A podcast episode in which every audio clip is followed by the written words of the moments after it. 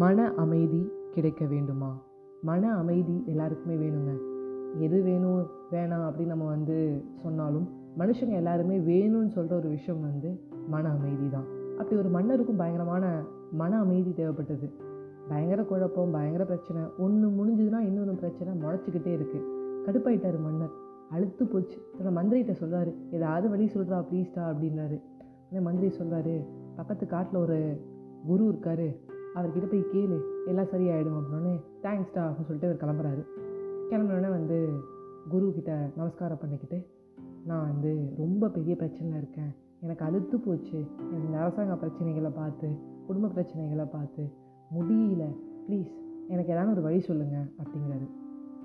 என்னதான் வேணும்னு நினைக்கிற? பேசாமல் உங்கள் கூட காட்டிலே உட்காந்து ஜாலியாக தியானம் பண்ணலான்னு இருக்கேன் அப்படின்னோடனே குரு சிரிக்கிறாரு. ஓ அப்படி இல்லைன்னா இல்லை எங்கேயாவது போய் ஏதாவது தொழில் தொடங்கிட்டு பேசாமல் ரிட்டையர்மெண்ட் ஸ்டேஜில் நல்லா சாப்பிட்டு ஜாலியாக இருக்கலான் இருக்கேன் அப்படிங்கிறாரு.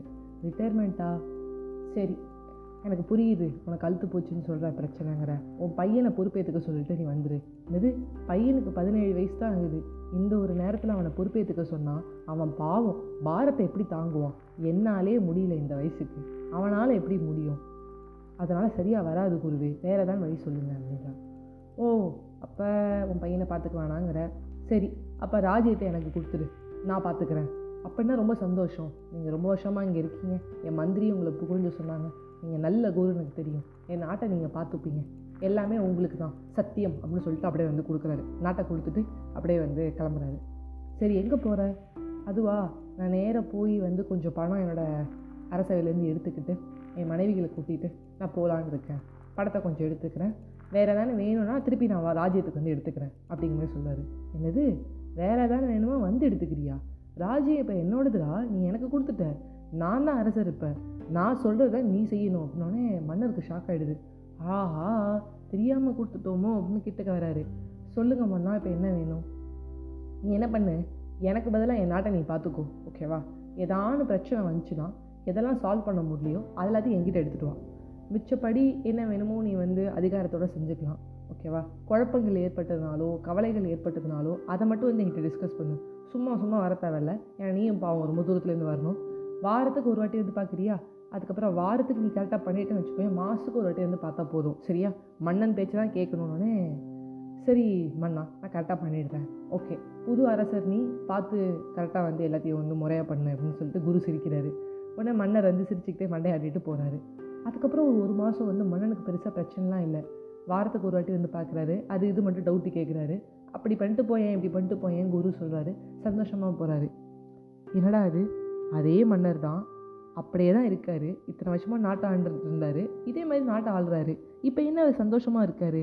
ஏன்னா முன்பு வந்து தான் தான் எல்லாம் எல்லாமே என் பொறுப்பு எல்லாமே என்னோடது. நான் நான் நான் ஓடிட்டு இருந்தார். ஆனால் இப்போ அவர் சாதாரண ஒரு வேலைக்காரன். சாதாரண ஒரு விஷயம் சாதாரண ஒரு பிரதிநிதி சாதாரண விஷயங்கள் எல்லாமே. ஏன்னா வந்து நான் பார்த்துக்க போகிறதில்ல எல்லாத்தையும் என் மன்னர் பார்த்துப்பான் அப்படிங்கிற ஒரு விஷயம்தான். அப்படிங்கிற ஒரு செயல் தான் தன்னோட மண்டக்குள்ளே வந்து அவருக்கு ஓடிட்டு இருக்கு அப்போ சந்தோஷமாக இருக்காரு.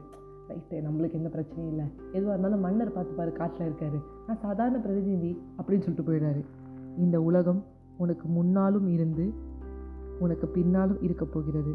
நாம் அனைவரும் இறைவனின் வேலைக்காரர்கள். என்ற நினைவோடு செயல்பட்டால் இன்பமாக வாழலாம் என்று சொல்லி அரசை மறுபடியும் மன்னரிடம் ஒப்படைத்தார் குரு. ஓகேவா சும்மா சும்மா இதுக்கப்புறம் நீ வர தேவையில்ல.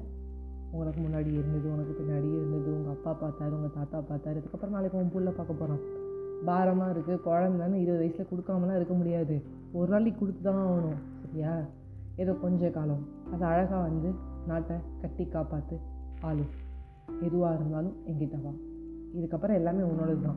சத்தியம் பண்ணி கொடுத்த என்கிட்ட வந்து வந்து சொல்லிட்டு இருந்தேன் இனிமேல் சொல்ல தேவையில்ல. உன்னை நீ பார்த்துக்கோ. நல்லா இரு.